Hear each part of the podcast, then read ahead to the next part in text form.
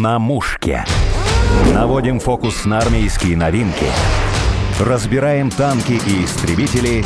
Понимаем нашу армию. Добрый день. Продолжаем авиационную тему. Приятно представить нашего героя выпуска.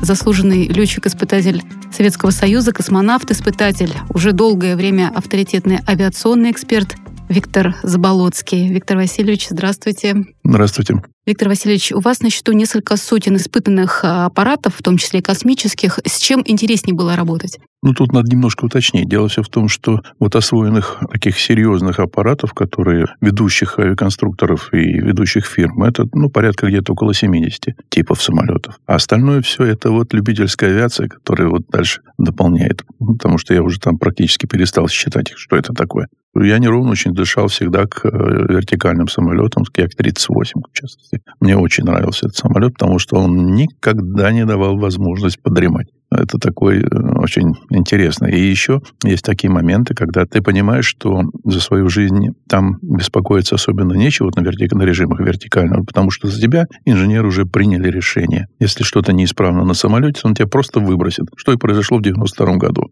Скажите, а самый запоминающийся полет у вас какой был? Мне как-то довелось очень серьезно поработать в Казани. Я там примерно месяцев 9 командировки был на самолете. Мы тогда называли самолет мишени. Фактически это радиоуправляемый самолет, который вот сейчас как есть ДПЛА, да. Так вот, этот был самолет на базе МиГ-21ПФ был сделан. Он практически выполнял полностью взлет, уход э, на маршрут по какому-то профилю. Там забирался на высоту 17 тысяч метров, на сверхзвуке шел. Были моменты, когда он такой выбрасывал сбрасывал самолет, что я и не ожидал. Вот, допустим, отработали тангаж и крен, а потом подсоединили и курс. А сигнал от курса был в 10 раз больше, чем положено. А он включался тогда, когда ты убираешь шасси. А шасси убираешь на высоте 25 метров. Вот убираешь шасси, и самолет переворачивается на этой высоте на спину. Вы представляете, что такое увидеть на высоте 25 метров после взлета землю над головой? Вот. Естественно, если бы я не занимался пилотажем раньше, то я бы, может быть, попытался остановить вот это вращение и прочее. А тут получилось так, раз он уж раскрутился, я его докрутил дальше и заодно сразу выключил всю эту автоматику. И сам продолжил полет. Но я вам скажу, что ноги затряслись. И внутри как-то все достаточно хорошо похолодело. Мало того, еще и диспетчер орет, что хулиган, что ты делаешь. Он подумал, что я сделал наружно бочку. Вот. А на самом деле мне пришлось сделать, наверное, три круга, чтобы успокоиться более-менее. Я уже не продолжал задание, но пришел и, и сел. И стали потом разбираться. Виктор Васильевич, вы в своей практике какие сложные элементы делали? Вот вы сказали бочку, Ой, ну это сделали? практически все. Особенно на спортивных машинах. Мне довелось испытывать Су-26 на штопор. И он не назывался у нас тогда штопор, он назывался аэроинерционное взаимодействие. Я вам честно скажу, когда уже освоил все вроде бы нормально, весь этот высший пилотаж, открутил, все в порядке, есть такая фигура абракадабра. Но обычно ее делают на линии восхождения, а тут я на высоте 1200 метров Он думаю... так называется абракадабра? Да, абракадабра, да. На высоте где-то 1200 метров думаю, ну, что я все вверх да вверх? Куда я сейчас, если буду делать, разгонюсь? Еще куда-то выше полез. Да, я вниз скручу.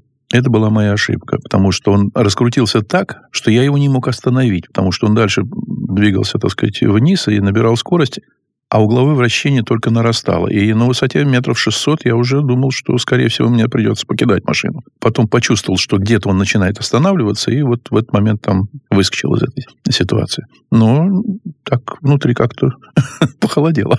Вот в таких ситуациях задача испытателя максимально выправить, понятно, да, посадить самолет, чтобы он не погиб, потому что проще всего катапультироваться и спастись. Но задача же, чтобы доработать потом, если нет каких-то понимании, как он работает. Да, тут э, задача тоже такая, в общем-то, комплексная. С одной стороны, ты понимаешь, что у тебя жизнь, она одна, и ты не можешь, так сказать, нажать там на кнопку Enter, остановил, и потом перезапустил это все хозяйство. Вот. Но, с другой стороны, это труд многих людей и перспективная техника, которая, так сказать, должна дальше двигаться. Ты должен максимально извлечь пользу для того, чтобы донести эту информацию, не только то, что у тебя записано там, а еще и свою словесную, потому что иногда бывает это даже больше человек почувствует, где произошло это все. То есть вы, когда летите, вы комментируете, что вы делаете, это, вот эта информация? По-разному. Обычно, кто прошел инструкторскую школу, те ребята говорливые. обычно, так сказать, говорят и быстро достаточно четко говорят о том, что, собственно, происходит. Это во многом помогает. По крайней мере, диспетчера, которые потом они расшифровывают. Говорит, я ничего не понял. Говорит, ну, когда потом на ленточке начинаешь, то-то, то-то, то, оказывается, вот полностью выдано за очень короткий промежуток времени. Я даже вот, когда меня вот вышвырнуло из самолета катапульта на К-38, я себе чуть язык не откусил. Потому что... Сила удара такая была, да? Да, мало того, я еще и говорил, естественно.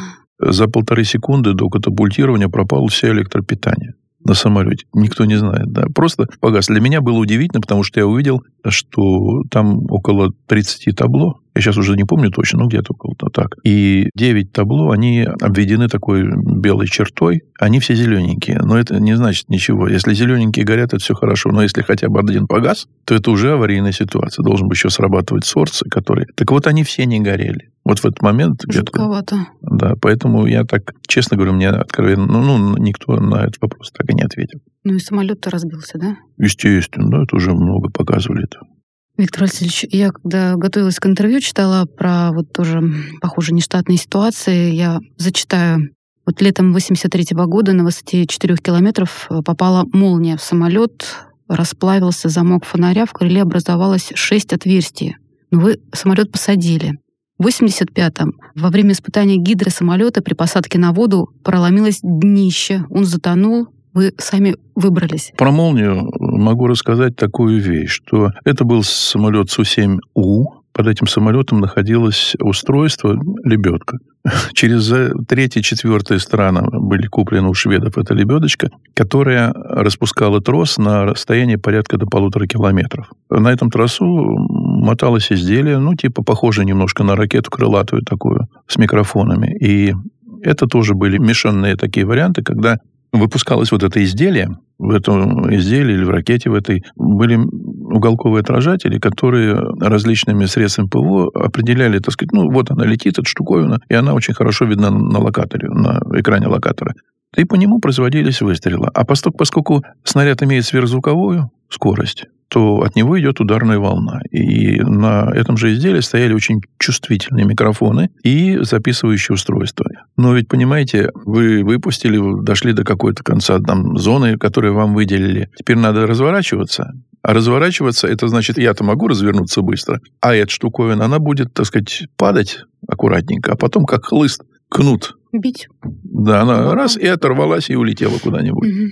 Поэтому надо его подтаскивать. Это время большое. Представляете, что такое километров трасса подтянуть? Ой-ой-ой, это время очень прилично. Ну, даже 3 метра в секунду. Представляете, сколько это будет. Поэтому пытались сделать таким плавненьким таким радиусом, большим радиусом уходили на разворот. И вот сделали 2000 метров, 4000 вылезли, и там ясное небо вверху, а тут дымка, как раз ровный такой слой. И в районе Йошкар-Олы стоят мощные кучевые облака. И думаю, я так сначала в сторону Казани хотел разворачиваться, а потом смотрю, думаю, нет, там мощная кучевка и, скорее всего, разряды. Не дай бог, так сказать, что-нибудь полосанет тебя. -то. Замкнет этим проводочком, замкнешь там атмосферу. Пойду-ка я лучше к Йошкар А уже начал был разворачиваться сначала в Казани. Я перекладываю крен слева направо, аккуратненько, и только хотел вот уже в другую сторону крен переложить дальше, и в этот момент, как на столбе нарисована молния.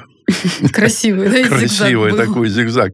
Первый зигзаг вправо, второй зигзаг влево, третий я уже не видел. Я со страху зажмурил глаза, вот, и удар, мощнейший удар прям, прям по самолету такой.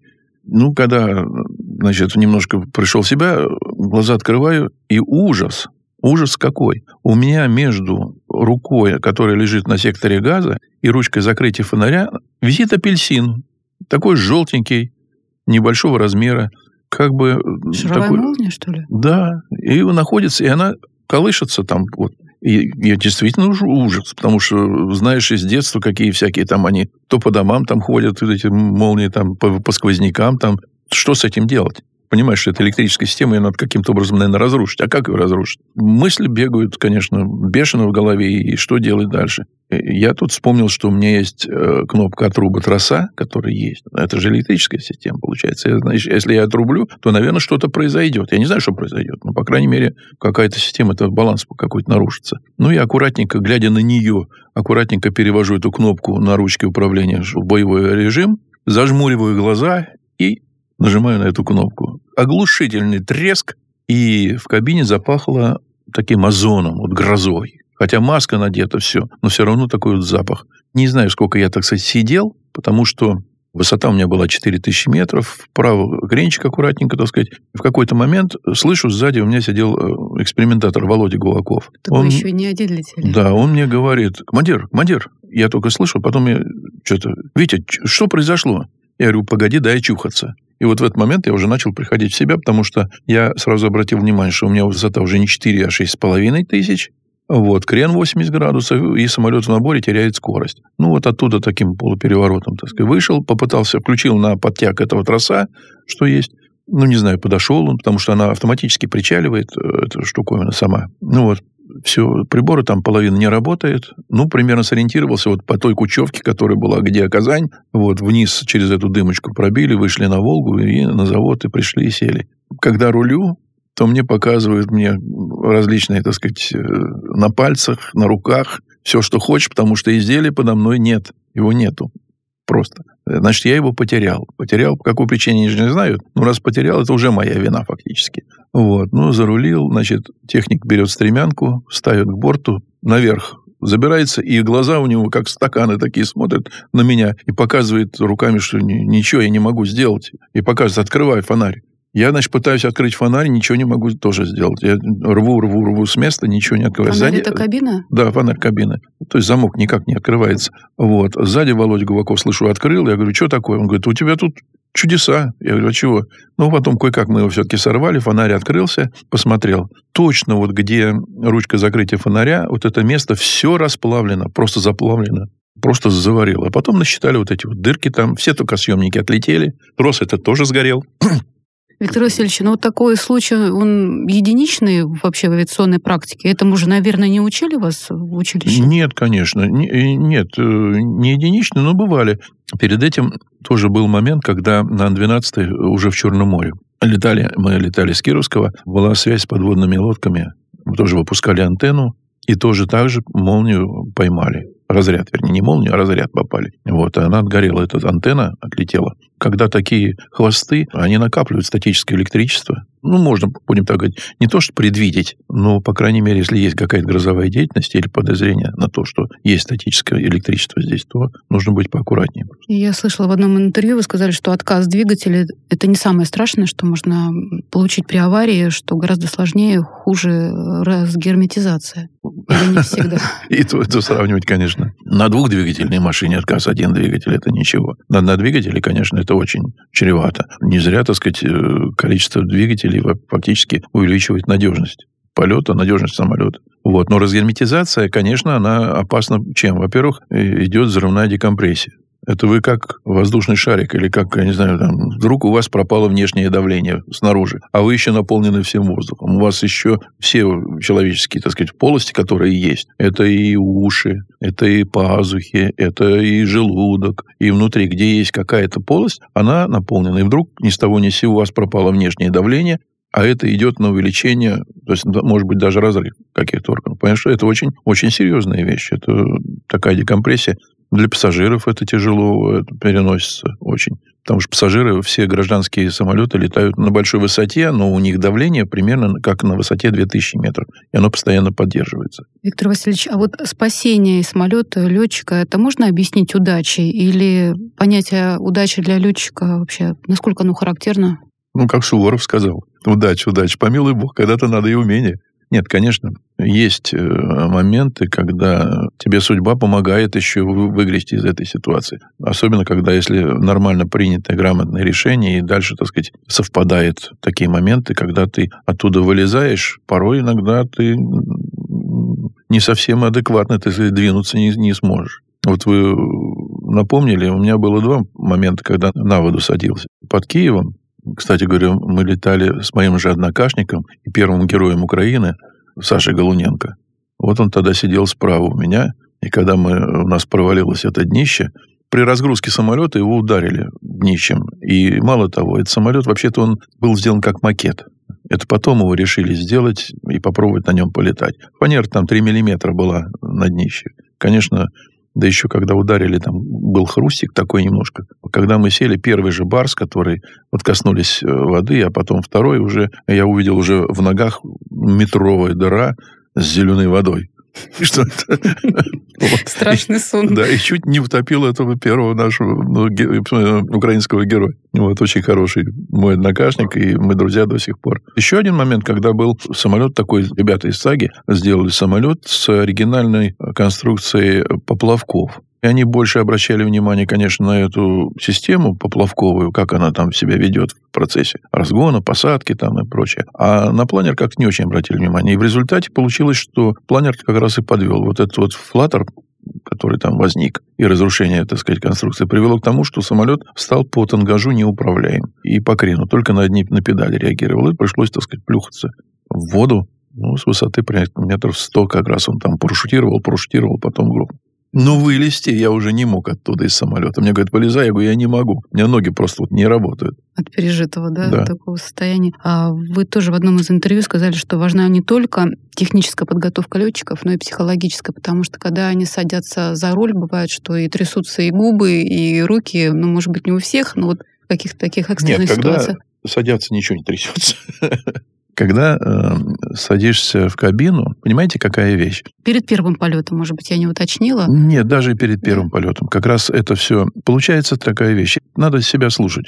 Если у тебя есть какая-то неуверенность или что-то еще, это значит недоработана тобой подготовка к этому полету. То есть где-то что-то ты не учел. Вот школа летчика-испытателя, она не учит летать, она разучивает летать. Она разрушает динамические стереотипы, приобретенные на тех бортах, на которых ты раньше летал. Разрушая эти стереотипы, ты делаешь как бы ну, я для себя, конечно, не могу за всех говорить, но для себя я делаю так. Какая-то сетка, которая говорит о том, а какой это самолет? Сверхзвуковой, дозвуковой, легкий, тяжелый, с каким крылом? С треугольным, с прямым крылом, с дельтовидным крылом. Сколько на нем двигателей? Один, два, четыре, Какие двигатели? Турбореактивные, вентиляторные или же э, винтовые. И из этой штуковины у тебя получается какая-то схема из отдельных таких пазлов, когда ты начинаешь собирать, и ты говоришь, я с этим знаком, с этим тоже знаком, с этим тоже знаком, с этим. И у тебя образуется какая-то вот новая машина, которую ты ее уже изучаешь. И говоришь, что вот стыковка вот этого с этим мне не знакома. Давайте мы попробуем разобраться, а в чем это дело. Это принцип, наверное, в любой ситуации жизненной можно использовать. Конечно, вот.